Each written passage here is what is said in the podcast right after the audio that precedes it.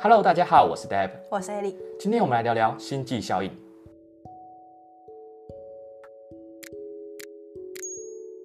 那在开始今天的节目以前呢，我们是专门介绍电影相关背景知识的节目。如果你也喜欢相关的议题的话，也欢迎订阅我们，随时 follow 我们的最新动态。今天呢，要跟大家分享一部我最爱的科幻电影，叫做《星际效应》。不过呢，今天我们要分享的并不是诺兰版的《星际效应》，而是史蒂芬·史匹柏版的《星际效应》。那其实最早最早的时候啊，《星际效应》是出自于一个制片，叫做琳达·奥伯斯特，他的构想。他当初想要制作一部科幻电影，那这部科幻电影里面要有虫洞、黑洞，那还有重力波。那在这种情况下呢，他就在开始构想这个《星际效应》的剧本。当时他刚好又认识了一个物理学家，叫做基普索恩。哦，超有名的。对，当初琳达他会认识基普索恩呢，是通过一个朋友的介绍。不过一开始他并不是希望基普索恩帮助他拍电影，所以一开始这个朋友是希望可以把他们两个凑一对。嗯，对，结果没想到他们两个并不来电，所以呢，他们就因此告吹。不过有一次他们在一个晚餐的盛宴当中，那他们两个就聊到了说，哦，琳达正在创作一部新的科幻电影。而这部电影呢，里面涉及到了我刚刚所说的虫洞、黑洞跟重力波啊等等的。这时候他就想，哎，那我来找基普索恩来当我的电影顾问，然后想要问他说愿不愿意帮忙。那其实这对于基普索恩来讲算是非常新鲜的尝试，因为他以前从来没有接触过任何跟好莱坞有关的制作啊，或者是好莱坞有关的。顾问这类的工作，所以呢，他就想说，哎，不妨可以试试看，因为也许他可以借由这样的机会，帮助更多人开始接触这种宇宙啊、物理啊，甚至让更多人愿意投身自己在这个领域里面，就有点像捍卫战士嘛，就大家看完之后都想从军。对对对对对对对。但 我觉得认真说起来，我觉得星际效应有做到这一部分。怎么说？我觉得至少像我啊，或者有些可能很喜欢星际效应的朋友，会看完这部电影之后去研究说，哎，这部电影里面发生这一切到底是不是真的？借此呢，可能很多人就开始了解什么是黑洞，那黑洞到底可以带来什么样的影响？那它跟宇宙有什么样的关系？关于这一点，我们之后也会花一集的时间来讲。对，不过今天暂且不讨论到这个内容。所以呢，他就觉得说，那也许可以试试看。不过呢，他在答应要成为他们的电影顾问之前，他有两个原则。第一个原则呢，就是片中不能违反任何已经确定的物理定律，像是我们的重力啊之类的，或者是你不能去违反我们任何已知的宇宙的知识。嗯，对，这是为了确保这部电影的真实性。那第二点呢，就是如果这个是一个未知的物理定律或者是未知领域的话，就算是想象出来的东西，你都必须根据现实的推论，而且至少要有一位可能具有小有知名度的科学家认定这个事情是真的。小有知名度是指不有名的科学家就不行。你当然不能随便找一个路人甲就来承认说哦，这个是真的，然后就觉得这是真的，不可能嘛。你一定要有一个可能小有知名度的科学家，像是什么牛顿啊、爱因斯坦，这这很有名的，对，没错。这是小小有知名度，或者像我之前讲到的那个加藤道雄啊，啊，就至少你要得过奖。不一定要得过奖，因为得得奖很难，或者是业界都知道你是谁。对，至少你可能在有名的学校教书，嗯、然后很多人都认识你，有权威性。对，有权威性的就可以。他说呢，就是要符合这两点条件，他才愿意去拍摄这部《星际效应》。嗯。而琳达那时候也答应他们，那就我就借着这个机会呢，然后来介绍一下基普索恩是谁好了。对，因为平常就是我们在聊这些电影，真的很难去介绍什么物理学家。对，因为我会认识基普索恩是在《宅男行不行》里面。哦。就是《宅男行不行》的结局，我要爆雷了。就是《宅男行不行》的结局，就是 Sheldon 他得了诺贝尔物理学奖。嗯。但是他中间就遇到一些困难，然后他需要找一些就是小有知名度的物理学家，或者什么诺贝尔奖。得主来去证明说这个东西是他做的，然后呢，他就打电话给这些得主们，其中一个被打电话的人就是吉普索恩哦，所以我就对他有印象。他他是有露脸吗？有，他有露脸，就是他是真的打电话给诺贝尔物理学奖的得主，是真的得主，所以他就有他们每个得主的画面出来。对，我觉得是有点像彩蛋，就可能他们本来就是他的顾问。这部连续剧他专门就是在讲一群非常喜爱科学的宅男，然后他们在生活上遇到一些白痴的事情，跟他们怎么去理解这些生活上的常识。对，没错，所以我就有时候会看到吉普索恩出现啊。吉普索恩呢？认真说起来，可以算是我们这个世纪很有名的科学家之一，这应该毋庸置疑吧？真的假的？对。可是如果不是这些影视作品，我都不知道他哎。但是也是因为有这些影视作品，所以才让大家都认识他。哦，所以就是有点相辅相成的概念。对对对对对。他他主要呢就是致力于重力物理学跟相对论的天体研究。简单来说，有点像是延伸的爱因斯坦的研究。嗯。除此之外呢，他也有一些虫洞啊、黑洞的论述跟论文，所以呢，你就知道为什么制片琳达死命的想要找基布索恩来当顾问。要是我也会请他来当顾问。对，这部电影简直就是为他量身打造的。如果大家对这个基普索恩不太熟的话，可以想象一下，《星际效应》里面那个老博士布兰登博士由米高肯恩饰演的嘛，那他就说他当初饰演这个角色的范本就是以基普索恩为范本。嗯，所以他的个性大概就是有点像是。基普索恩的个性哦，有点老奸巨猾是吗？老奸巨猾可能不一定，那是剧情安排。我跟你说，他可能就是那种慈祥的老爷爷啦。哦，对对对，了解。那除此之外呢？基普索恩他也是约翰惠勒的学生。约翰惠勒是谁呢？约翰惠勒就是发明出虫洞这个名词的男人。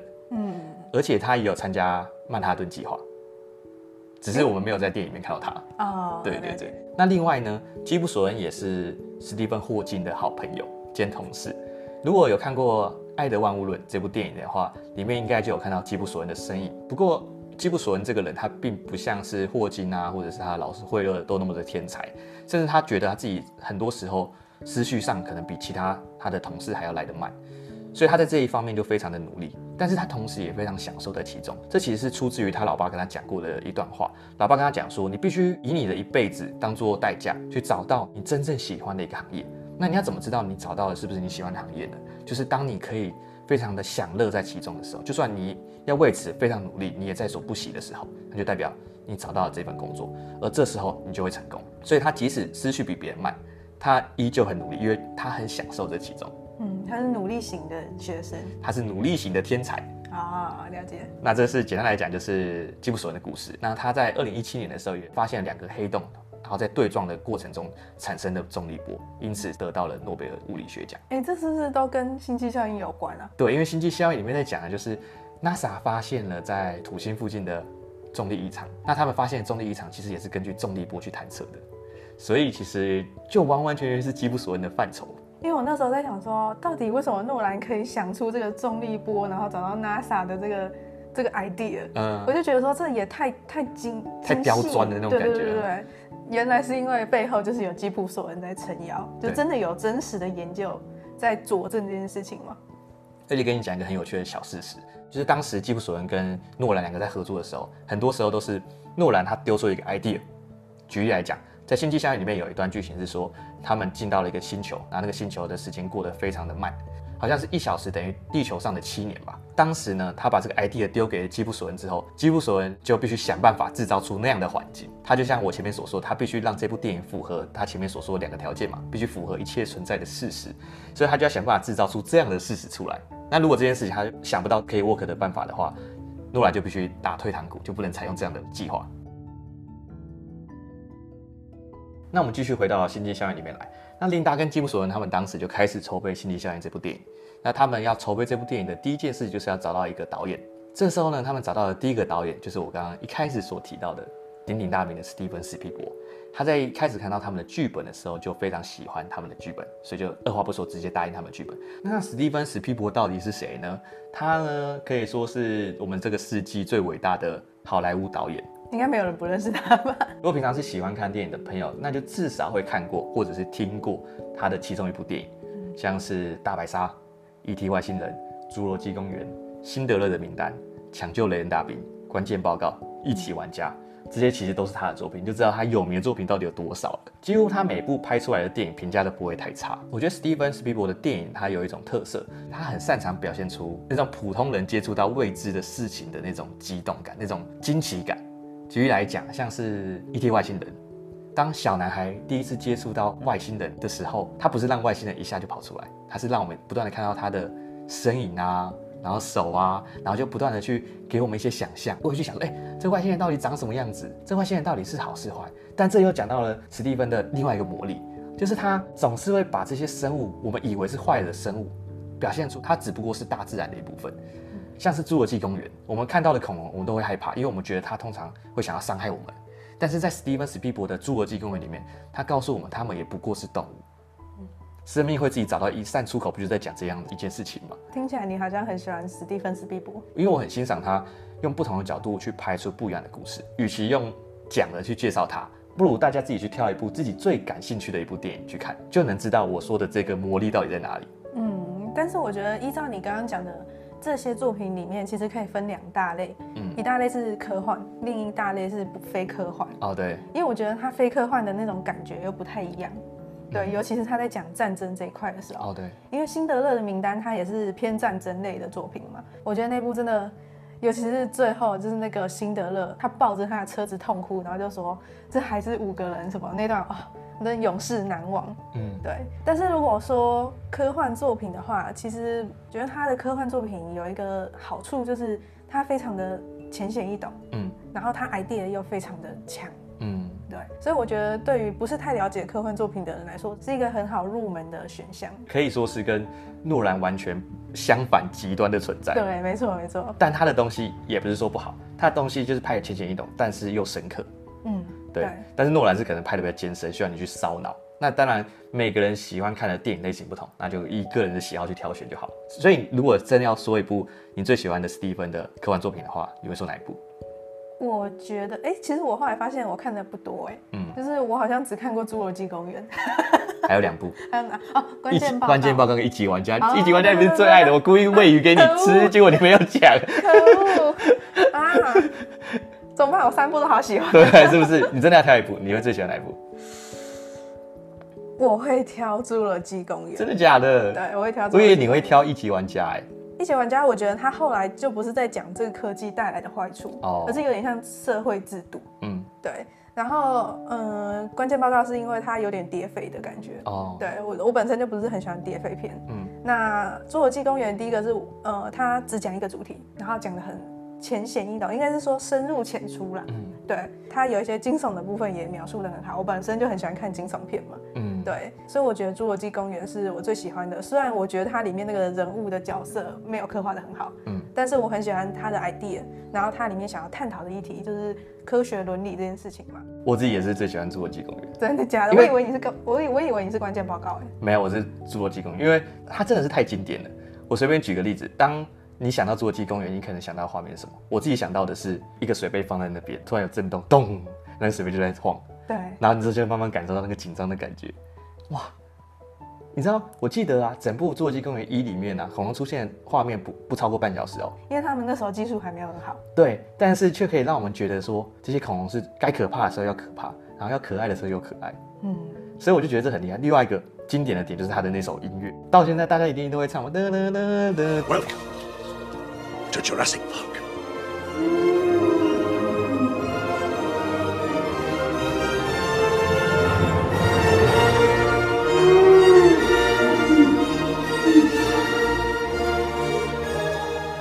看到那个鸡皮疙瘩就起来，你知道吗？对，没错。这个我觉得也是比较遗憾的一点，就是在最后《侏罗纪世界三》吗？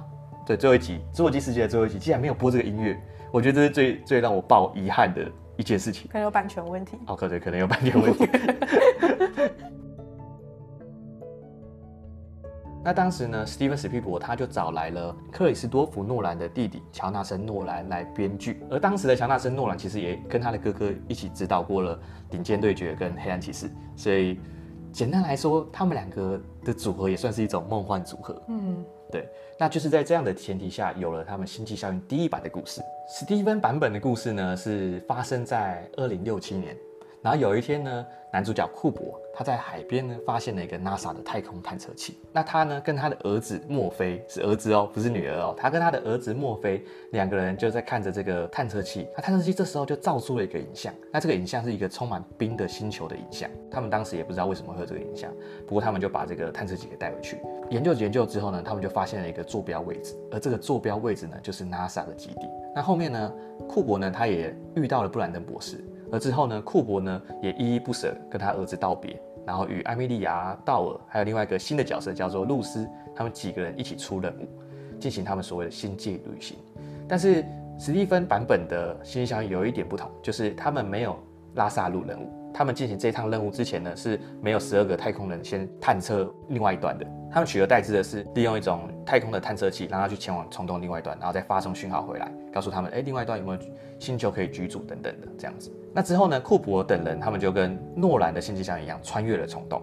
不过他们穿越之后，立刻就遇到一个问题，就是他们正在被黑洞给吸引。那在这个吸引的过程中，他们为了逃脱这个黑洞，人工智慧呢，那个塔斯他就牺牲了自己，就有点像是诺兰版最后的剧情，把它搬到前面来。在诺兰版的故事最后，他是不是塔斯人工智慧牺牲了自己，然后帮助他们的太空船拥有推力，然后离开黑洞？那就把这一段拉到前面来，因为塔斯的牺牲，然后他们就成功逃离了黑洞。逃离黑洞之后，他们不像是诺兰版的星际效应一样要前往三个星球，而是他们只有一个星球要去。就是我们前面所提到那个冰的星球。根据消息指出，那个星球应该就是我们现在看到的曼恩星球，就最后一颗那个星球。嗯，那真正不一样的点就在这里了。之后他们一行人就前往这个冰的星球，我还是先把它叫做曼恩星球好了，大家比较好理解。他们前往这个曼恩星球之后呢，他们没有遇到曼恩博士，而是发现了一座由中国建造的太空基地。但是呢，他们进到这个太空基地的时候，发现说，哎，这个太空基地在三十年前就盖好了，但是里面一个人也没有，不知道为什么。他们就继续在研究这个太空基地。研究之后呢，大概过了几个小时之后，他们才意识到为什么这里的人都消失不见了。因为呢，这个曼恩星球它还在围绕着另外一个中子星，而这颗中子星呢会散发出大量的辐射，然后会照射到这个曼恩星球的表面，这时候就会导致大量的人类死亡。而原本在这边居住的中国人呢，就是因为被这些辐射给照射而死亡。对，所以他们就非常的紧张，因为再没过几个小时，那个辐射又要再来一波了。所以他们就另外叫了一个人工智慧凯斯，然后赶快往冰层下面挖洞，然后让他们有一个可以保护的空间。所以凯斯就不断挖挖挖挖到最下层，他们就沿着那个凯斯挖的洞进到最下层。就进到那个最下层之后，他们发现，哇，这里完全是不一样的世界。这也就像是你可以想象，就像是另外一部电影《地心冒险》。他进到了地球的中央之后，发现另外一个充满氧气、充满生物的世界。不过住在这里的生物全部都是外星人啊！我知道可以怎么想象，想象成。潘朵拉星球，嗯，对，他们进到了另外一个世界，等于说这也是再适合人类不过的世界，所以他们就想说啊，那这里就可以让人类居住了嘛，所以他们就打算在那边采集一些样本。但是呢，在过程中，他们因为采集了一个外星生物的样本，然后遭到了外星生物的反对，然后这些外星生物也开始在追杀他们，他们就逃逃逃逃逃逃逃，然后就就逃到了一个中国人在里面建造的一个地堡，然后他们进到这个地堡里面呢，就发现说，哎，怎么会有个奇怪的黑盒子？然后他们研究之后发现，就知道说，原来这个黑盒子是可以帮助他们控制重力的。那就是诺兰版，他最后不是他们在想办法要学会控制重力嘛？那在史蒂芬的版本里面，他们就是发现了中国人早就知道怎么控制重力了，不过他们是因为死光了，所以没办法把这个黑盒子带回去。所以他们就想说，好，那我就要把这个黑盒子带回地球去，这样就可以拯救在地球上的人类嘛。但是呢，在地堡里面的中古机器人，他反对他们把这个黑盒子给带走，所以就开始追杀他们。追杀的过程中，凯斯为了保护他们，就决定独自留下，牺牲了他自己，然后帮助他们库珀等人离开曼恩星球。嗯，然后他们最后也真的算是成功的离开。但故事没有到此就结束，真正的悲剧现在才开始。当他们逃离了这个曼恩星球之后，他们遇到的第一件最困难的事就是，他们又再次被黑洞吸引，而且他们这次更惨，是困在了黑洞的事件世界上面。那困在事件世界上面呢，害他们浪费了非常大量的时间。直到他们后面逃脱了这个事件世界之后，才意识到说，哇，惨了，因为已经耗费太久了地球时间了，地球人早就灭亡了。那怎么办？不过他们当下就是知道这个消息，而且他们跟地球的传输方式也是像是诺兰版的一样，用影片的传输，所以他们是离开了事件世界之后，接受到大量的资讯，才看到那些影片，然后才看到人类是怎么样一步一步走向灭亡的，然后他们才意识到说，看，他们已经错过太多年了，所以现在已经完全没有用了，就算他们拥有黑盒子又怎么样？地球上已经没人了。嗯，对，他们就因此就崩溃，就不知道该怎么办。但转机就在这个时候，就当他们要崩溃的时候，突然又另外一个虫洞出现了。那这个虫洞的出现，将他们带往了一个五维的空间。然后在这里呢，他们遇到了最一开始牺牲自己的机器人塔斯。还有在这个五维空间里面的生命，那他们呢也发现说，这个虫洞可以穿越时间。你大概知道结局是怎么发生的，是不是？他就穿越回过去。没有，他这里又多了一个限制。他虽然可以穿越时间回到不同时刻的地球，但是呢，人类没办法穿越。他们是属于三维空间的，所以他们没办法穿越这个时间。如果他们一穿越，他们就会死掉。所以他们该怎么办呢？库珀就想到说，哎，不然他们就想办法把这个黑盒子。丢过这个时间就好了，那可以让这个黑盒子可以穿越时间，然后降落在地球上面不就好了？但这时候艾米莉亚就反对了这个计划，她说：“如果你这个计划能够成功，那我们就不会看到地球灭亡的影响啦。”这就悖论了嘛。嗯。所以艾米莉亚不相信这样的计划，所以艾米莉亚她就选择带着塔斯开始研究起这个虫洞它穿越时间的技术是怎么样的。她希望说可以了解这个穿越时间的方式。但是库珀呢，他跟另外一个残存的队员叫道尔，道尔没有像诺兰版的那么早就死掉，他是到现在的时候还活着。他就跟库珀两个人就还是决定要想办法把黑盒子送过去。他们即使要牺牲自己的生命也没关系，因为你要送过去，就代表说你人类也要跟着过去嘛。那你过去，同时也代表你可能会因此丧命。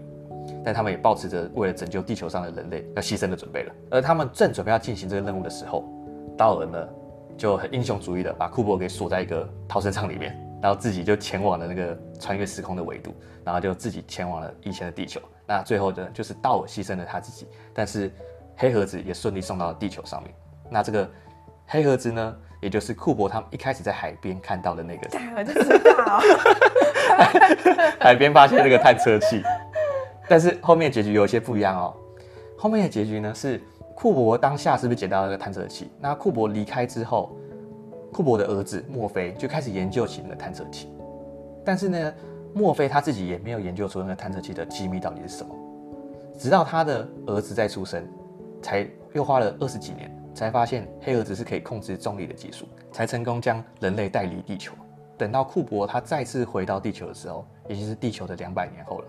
库珀呢，他就是像是诺兰版的剧情一样，他就是在那个他们巨大的太空站里面。但是他这次见到的并不是墨菲，他见到的已经是墨菲的曾曾曾孙了。而最后呢，这个墨菲的曾曾曾孙就把当初库珀交给墨菲的那个手表还给了他。然后库珀呢，在这个太空站上过了一段时间，他觉得对他来说这已经是一个陌生的世界，他觉得在这边太过孤独了，所以他就决定去寻找艾米莉亚。所以后面的结局简单来说是跟诺兰版的一样。只是中间他遇到的人是不太一样的。嗯，这样听完的话，你觉得史蒂芬版本的怎么样？我觉得听起来还蛮多动作戏的。嗯，对。但是后来想一想，对，他好像很多部科幻作品都是很多动作戏。嗯，但是我觉得蛮意外的一点就是他把中国人给引进来，就是他想要表达当时的中国在太空竞赛上是赢了美国的，就他们技术是比美国好的。哦，但我觉得我不意外，就是可能。连吉普索人都这样觉得哦，也说不定，也有可能。我蛮想看看，就是五维生物到底长什么样子。对，这是另外一点蛮有趣的，就是在诺兰版的星际效应里面，库珀认为五维生物就是人类未来的自己，但是在史蒂芬版本的五维生物是另外一种生物。嗯，对，所以我蛮好奇的。但有一些东西我没有讲得很清楚，像是其实他们在漫威星球里面遇到的那个外星生物，好像是类似有种。蜂窝蜂巢网络的那种生物，集体意识，对，它是集体意识的，好像是类似的行为。然后，所以他们在采集它的样本的时候，其他的外星生物就会感受到，所以就开始集体追杀他们。所以它里面也是其实是有更深的一些探讨的议题在里面啦，只是因为没有拍出来，所以很多东西我们不能确定。嗯，就像异星入侵的里面那个八爪嘛。对对对对对对。其实我对这段整个故事啊，也是根据网络上的资料去拼拼凑凑的，所以到底有几分是属实，几分是虚构？可能也不得而知，但我就是大概把它拼凑出一个完整的故事来。嗯，那不知道大家听完史蒂芬版本的星际效应之后有什么样的想法？如果喜欢我们今天的影片，欢迎按赞、留言、分享出去。我们下一集见，拜拜。拜拜